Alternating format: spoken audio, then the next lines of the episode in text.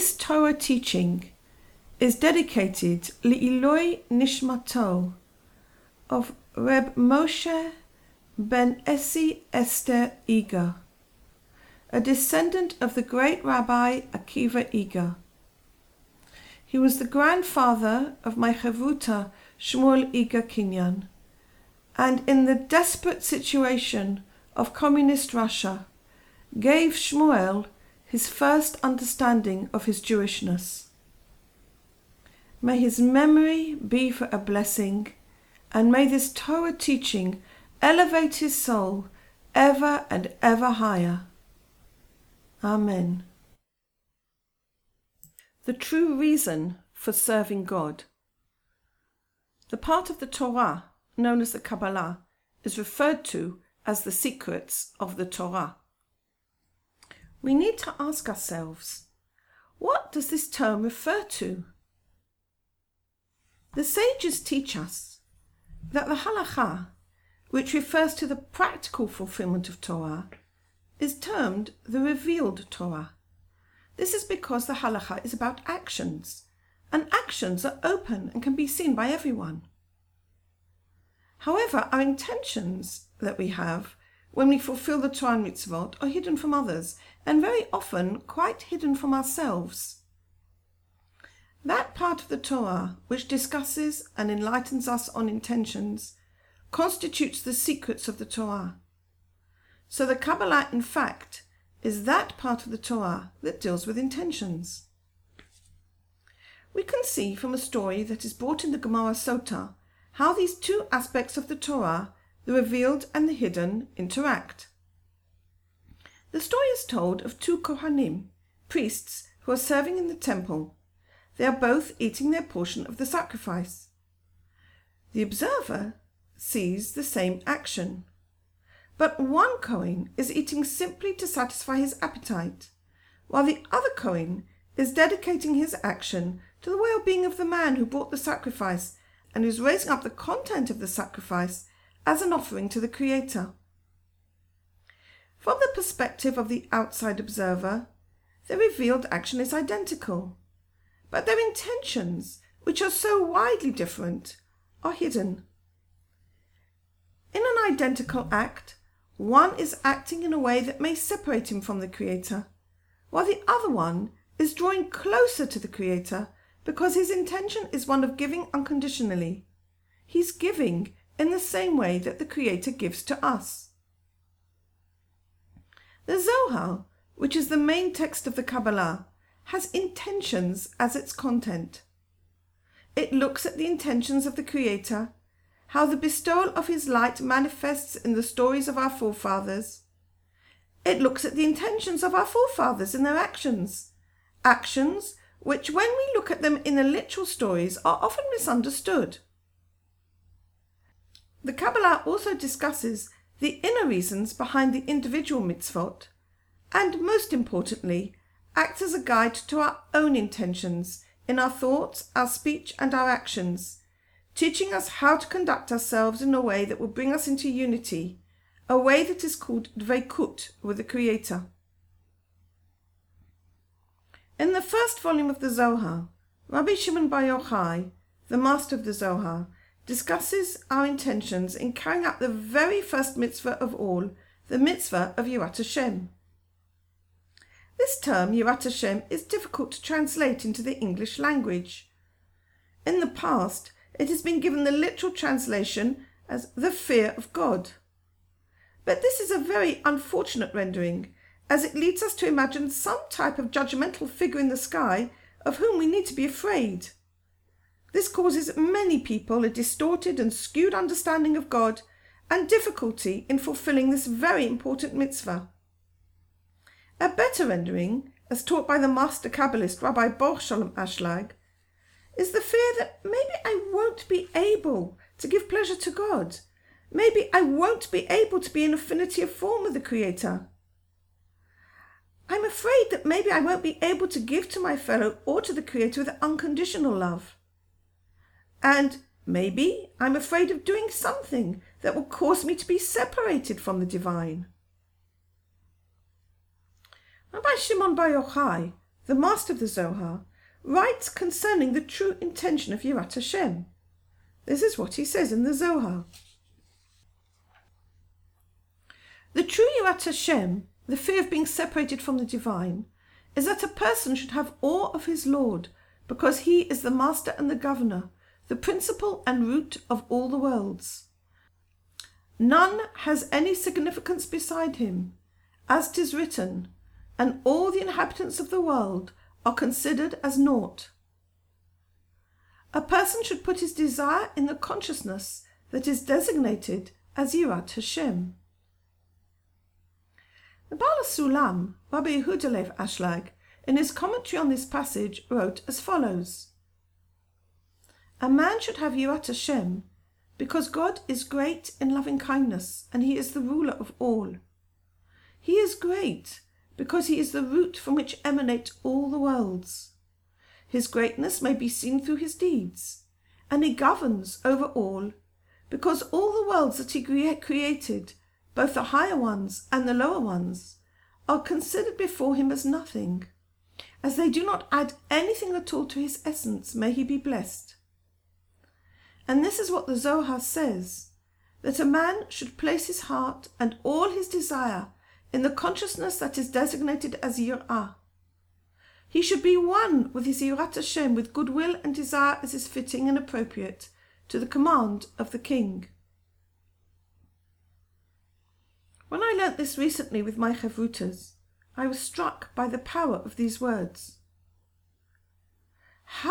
Can we put our desire in Yirat Hashem?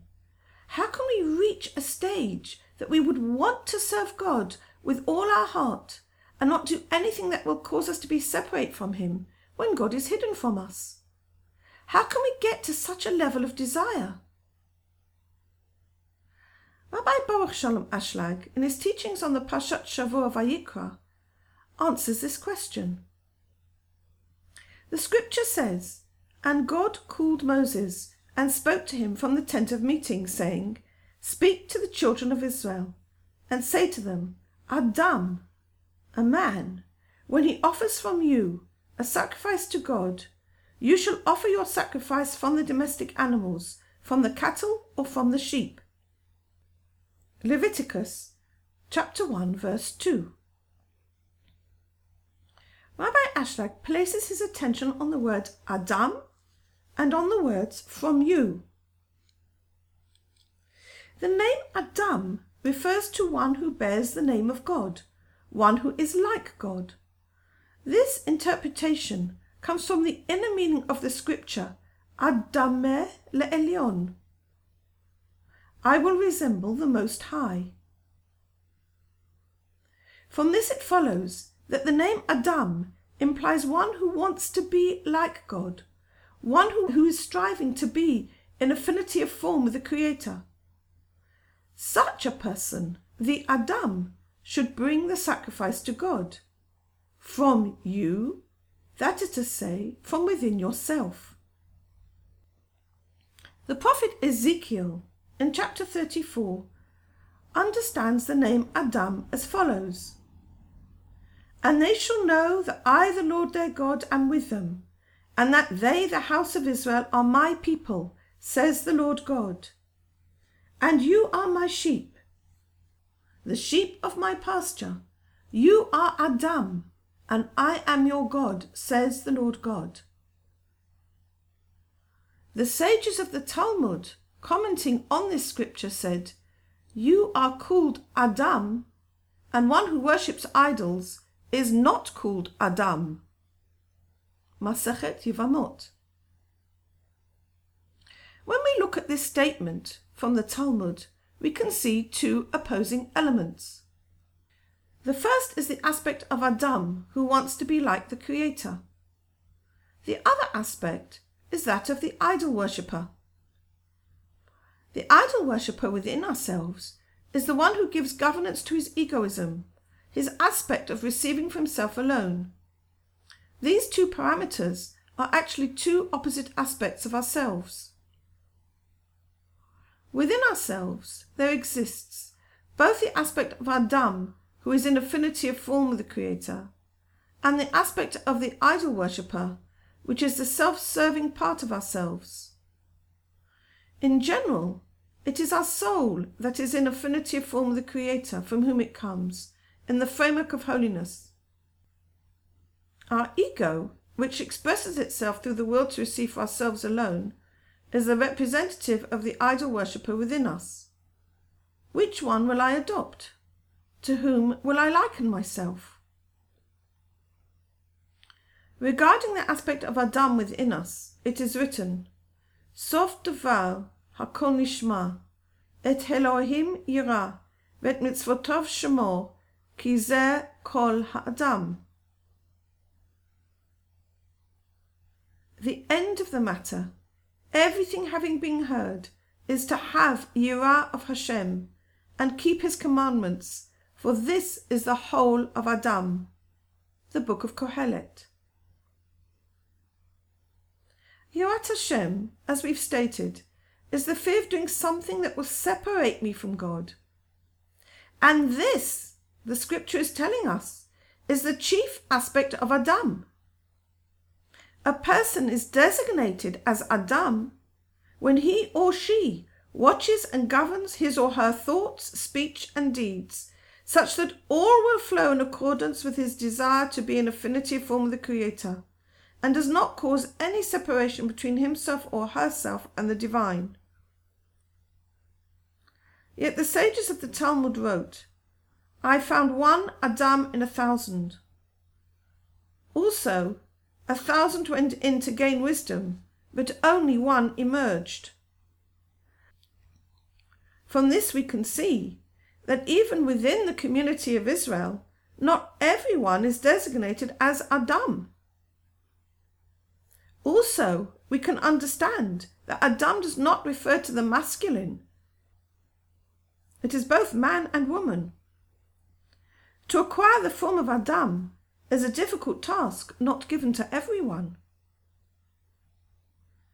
Rabbi Ashlag continues when a person has concern, a fear of not obtaining what he wants in material terms, this is yirat artziut, the fear of earthliness. It is not the fear of heaven, but the fear of not getting what he wants in earthly terms. When that is the case, the superiority of man over the beast does not exist, but all is emptiness. One who has yirat artziut is one who is concerned. Maybe he or she won't get the things that his or her ego wants. But opposed to this is Yirat Shemayim, which is designated that the person is afraid maybe he won't get the things that God wants, which are Kedusha, holiness, Torah, purity, Torah mitzvot, Dveikut, unity with God. This review ah applies precisely in those areas of our lives that relate to the things or material aspects that we think we are longing for. According to the measure of the greatness of the will to receive whatever it is, to that great measure we need to apply our Yirat Hashem. Because to attain the Yirat Hashem, we have to let go of our intense desire for whatever we think we're yearning for. So, in order to acquire the desire of Adam that belongs to the aspect within us that resembles the Creator, we therefore need to begin with a sacrifice.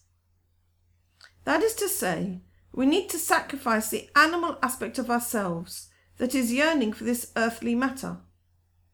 This is what the scripture is actually saying. The Adam, when he sacrifices from yourself, that is when the person wants to become closer to God and draw near to Him, in order that he should be having the aspect of Adam, he first needs to give up an aspect of the animal nature within himself. That is to say, he needs to offer up as a sacrifice all the aspects of the animal within him to God. And through this sacrifice, he will come into the aspect of Adam. He will come to resemble the Creator and that is giving unconditionally. And he is emphasizing the soul which is yearning for God and which really wants to place all our desire and intention in serving God for God's sake. May it be your will, Hashem, that we learn to let go and give up on our Yirat Artziut, our intense desire for gratification in our earthly matters, and place our energies in our truest and deepest desires, which are those of coming closer to you. Amen.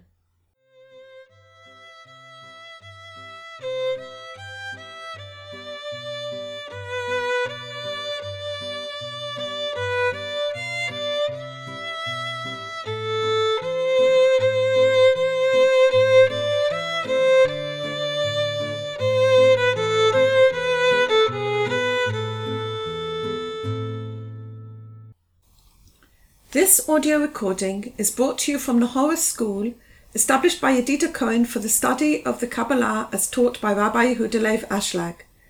Studies with Yedida Cohen are available through the Nahora School online. Details at www.nahoraschool.com or www.nahorapress.com.